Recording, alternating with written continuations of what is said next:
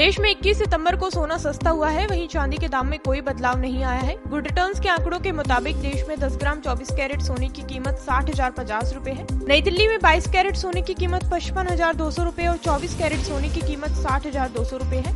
वहीं मुंबई और कोलकाता में भी 24 कैरेट सोने की कीमत साठ हज़ार पचास रूपए है। अगर चांदी की बात करें तो दिल्ली, मुंबई और कोलकाता में आज एक किलो चांदी के दाम चौहत्तर हज़ार पाँच सौ रूपए है।